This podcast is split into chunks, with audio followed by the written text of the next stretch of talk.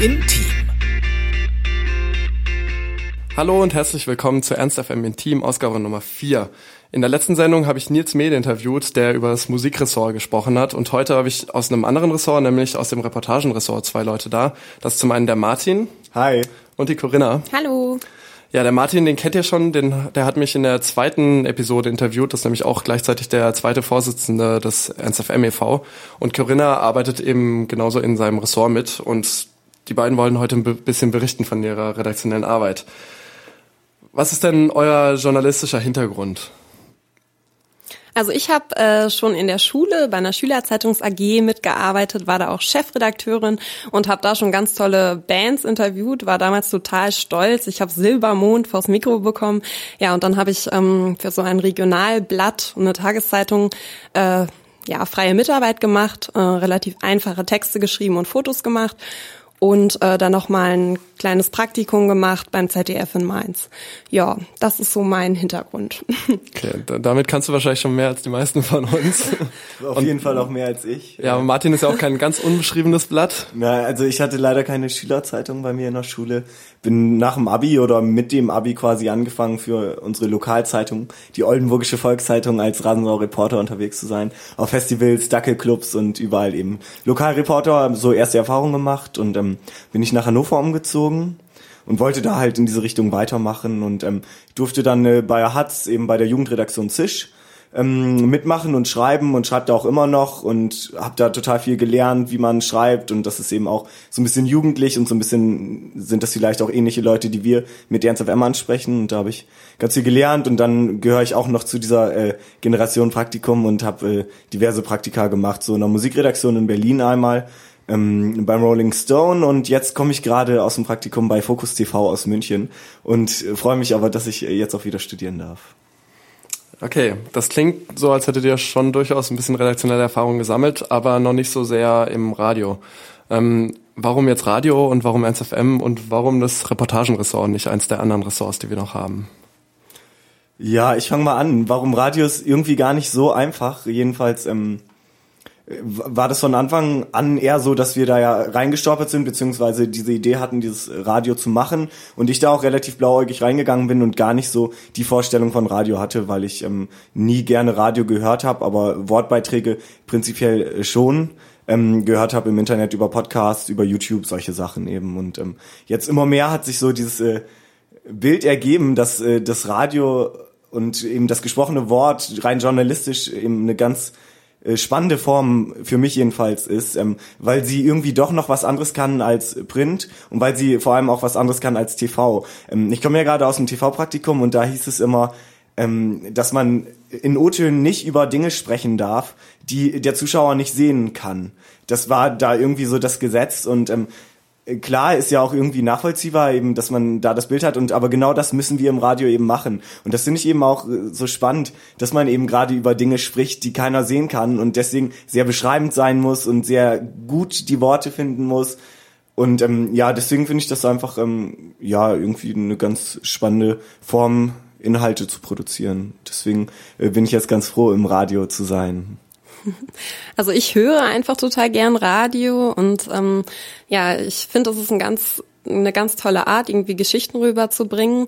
Ähm, obwohl man ja immer sagt, das ist so nebenbei Medium, aber ja, ich finde ähm, das gerade spannend, dann so in so einem Reportagenressort dafür zu sorgen, dass man wirklich genau zuhört, ja und äh, ja was erleben kann.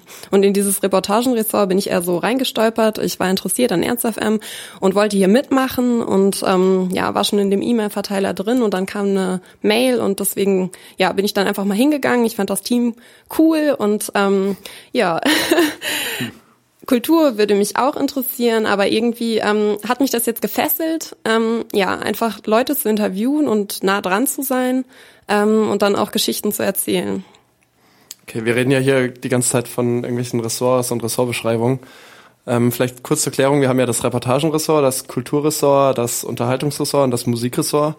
Ähm, wie ist denn da so die, sind da, gibt's da Überschneidungen oder was definiert jetzt eigentlich das Reportagenressort genau und wo grenzt es sich ab vom Kulturressort? Ich denke, Ähm, ja, also wir hatten am Anfang den Plan, eigentlich auch Ressortgrenzen komplett verschwimmen zu lassen. Das war mal so eine Absicht, dass man eben einfach dynamischer ist und ähm, jeder alles in irgendeiner Form machen kann. Dann sind wir aber schnell an die Grenzen der Ordnung und die Grenzen des Systems in dieser Form gekommen, dass eben keiner mehr wusste, wer jetzt was zu sagen hat und äh, genau wann man sich trifft. Und deswegen sind diese Ressorts in dieser Form auf dem Papier eben beständig und auch wichtig. Allerdings ähm, sind, sind die Grenzen nicht, nicht, nicht so fest, wie man sich vielleicht vorstellen könnte. Allerdings haben wir als Reportagenressort ähm, eben schon ein ganz gutes Team zugangen und ähm, haben so ein paar Formate und äh, Reihen letztlich ähm, auch entwickelt, äh, wo wir eben so die ersten äh, Steps ans Mic irgendwie versuchen konnten. Und ähm, dann hat sich irgendwie ergeben, zum Beispiel haben wir eine Studiengangsreihe, einfach weil wir es spannend fanden, so ein bisschen ratgebermäßig, aber auch so hinter so einem Studiengang wie beispielsweise äh, die Havel, was Corinna jetzt ja gemacht hat, äh, zu schauen. Und da haben dann eben Leute aus dem Unterhaltungsressort auch Interesse dran gehabt. Letztlich ist es so, dass wir ähm, eher für längere Beiträge, glaube ich, stehen und eben eigentlich nah dran sein wollen und äh, Geschichten in dieser Form erzählen wollen und nicht irgendwie die fünf Minuten äh, Unterhaltungssendung am Mittwochmittag machen.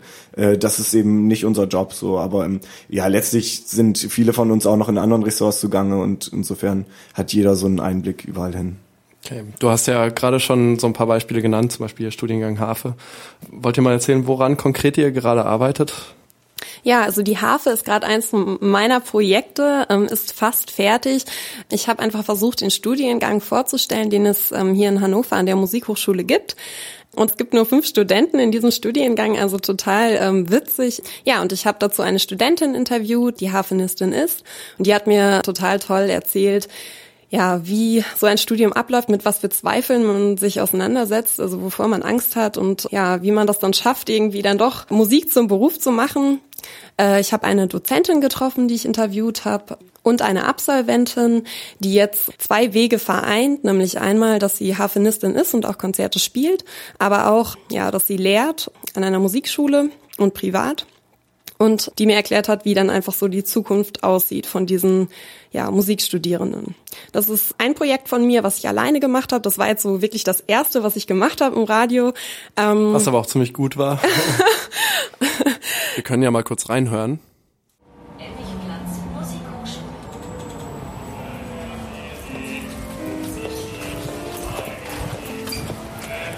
Ich treffe Katharina Steinbeiß in ihrem Klassen- und Arbeitsraum. Sie studiert jetzt seit zwei Jahren an der Hochschule für Musik, Theater und Medien in Hannover.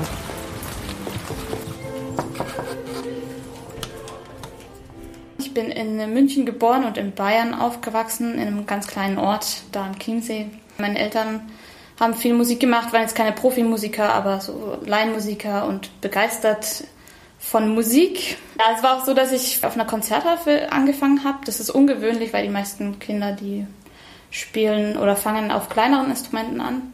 War natürlich dann für meine Eltern ein bisschen schwierig. Die mussten dann meine, meine Harfe zu Hause an der Decke mit Seil befestigen, weil man hat die ja auf der Schulter liegen.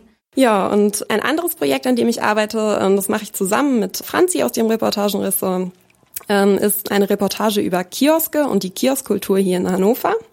Wir haben dafür Kioskbesitzer interviewt, aber auch Kunden, die wir einfach vor Kiosken abgefangen haben und gefragt haben, was habt ihr gekauft, warum geht ihr zum Kiosk und nicht zum Supermarkt? Was gefällt euch hier im Kiosk besonders gut oder nicht? Was gibt es für Eigenarten an diesem Kiosk?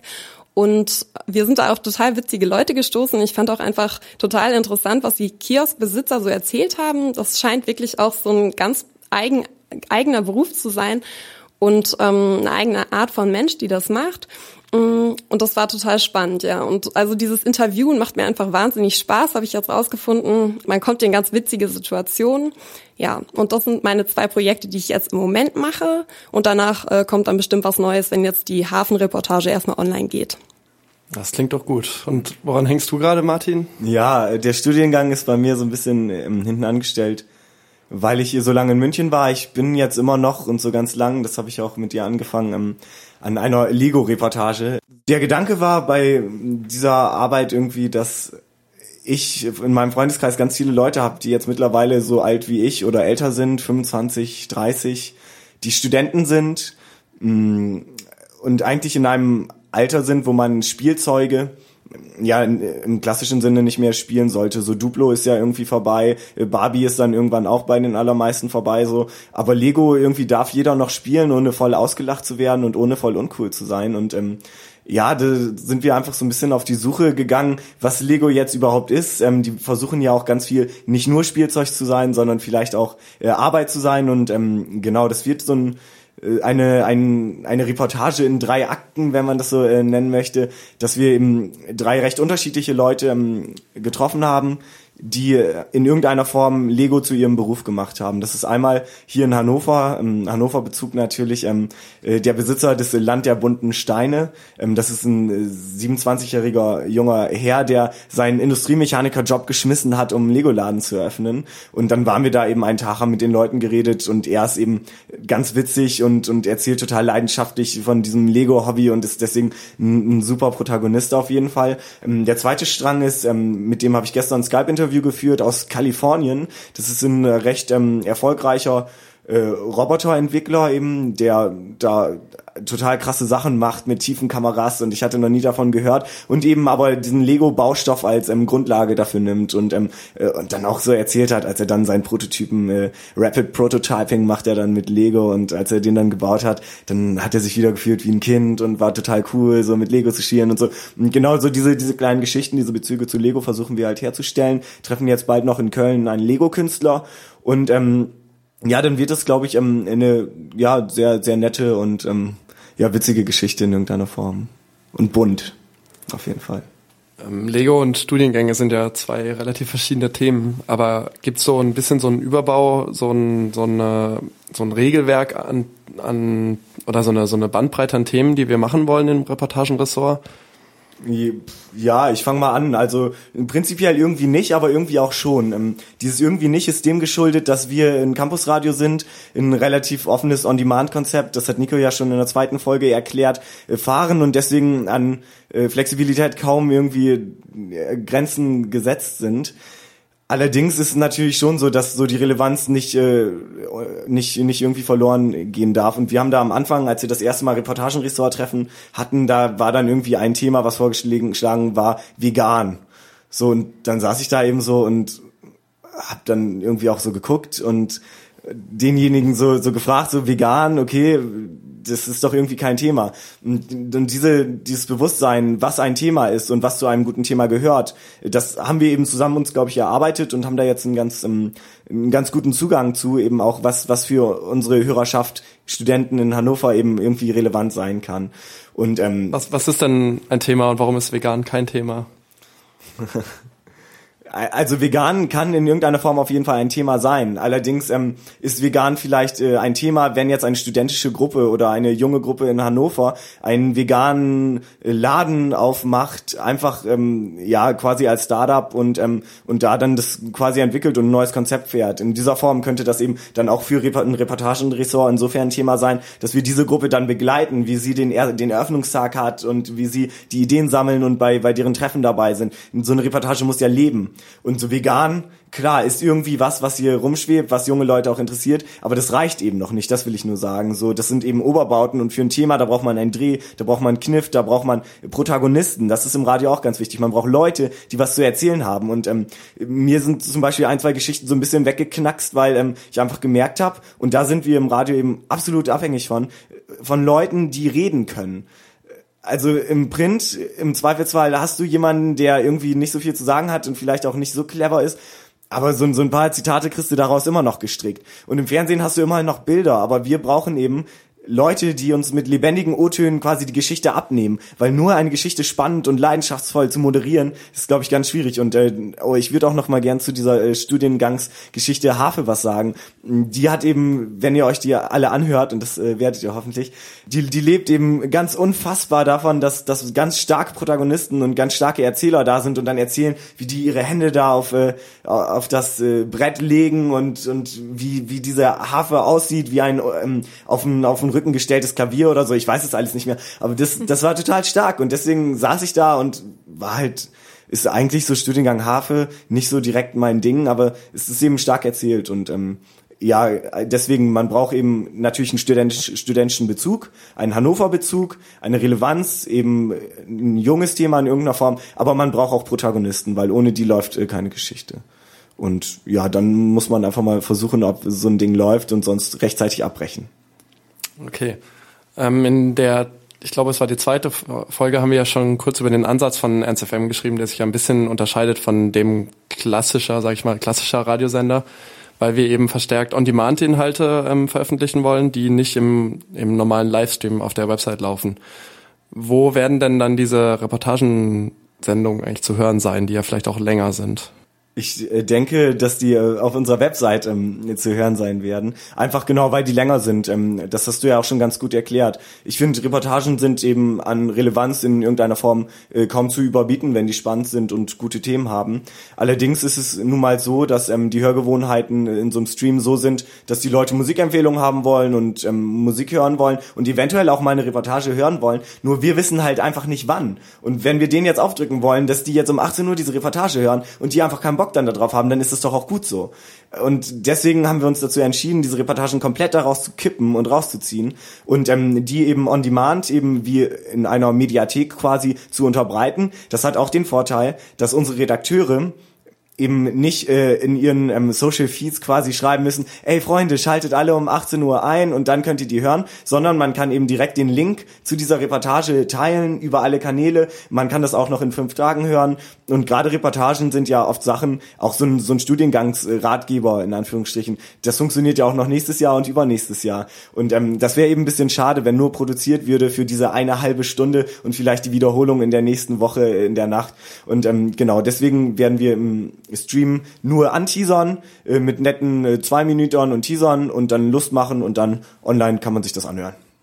Alles klar. Zum Abschluss hätte ich noch eine gemeine Frage, die ich auch schon anderen Leuten gestellt habe und die du mir auch schon gestellt hast, Martin. Wie seht ihr denn oder wo seht ihr Ernst FM in fünf Jahren und wo seht ihr das Reportagenressort in fünf Jahren? Also ich bin ganz optimistisch. Ich glaube, Ernst FM wird sich absolut durchsetzen in Hannover. Und äh, ja, kurz, wird von kurz vorm Establishment. Nein, ich wünsche Ernst FM ganz viele Hörer und ich bin auch sicher, dass es so kommen wird. Wir sind eine Studentenstadt und ein cooles Radio. Ja, ich denke, da wird es keine Probleme geben. Martin, hast du auch eine Prognose? Ja, das ist natürlich ganz, ganz schwierig. Ich glaube, erstmal sehe ich Ernst FM und das merke ich jetzt gerade, wir sind ja bisher nur Medienmanagement-Studenten als äh, super Ausprobierplattform. Und wenn es das in fünf Jahren noch ist, wir haben ja das auch schon in irgendeiner Form genug. Und ähm, insofern äh, glaube ich, bin ich erstmal froh, wenn es uns in fünf Jahren noch gibt. Und äh, dann glaube ich, dass wir eine sehr, sehr gute Entwicklung machen und auch ähm, ich glaube, wir werden einfach deswegen weil wir versuchen, relevante Wortbeiträge und lange Geschichten und einfach mal laufen zu lassen, das Mikrofon. Ähm, ich glaube, damit kann man ähm, im Internet eben ganz viel erreichen. Auch gerade, weil viele andere Radiosender das eben diesen Trend noch nicht so gesehen haben. Und ähm, ja, deswegen sehe ich uns überall. ja, da sehe ich uns auch. Und dann danke ich euch, dass ihr mir hier Rede und Antwort gestanden seid. Und damit verabschieden wir uns. Tschüss. Tschüss. Tschüss, das hat gut geklappt. Bis zum nächsten Mal.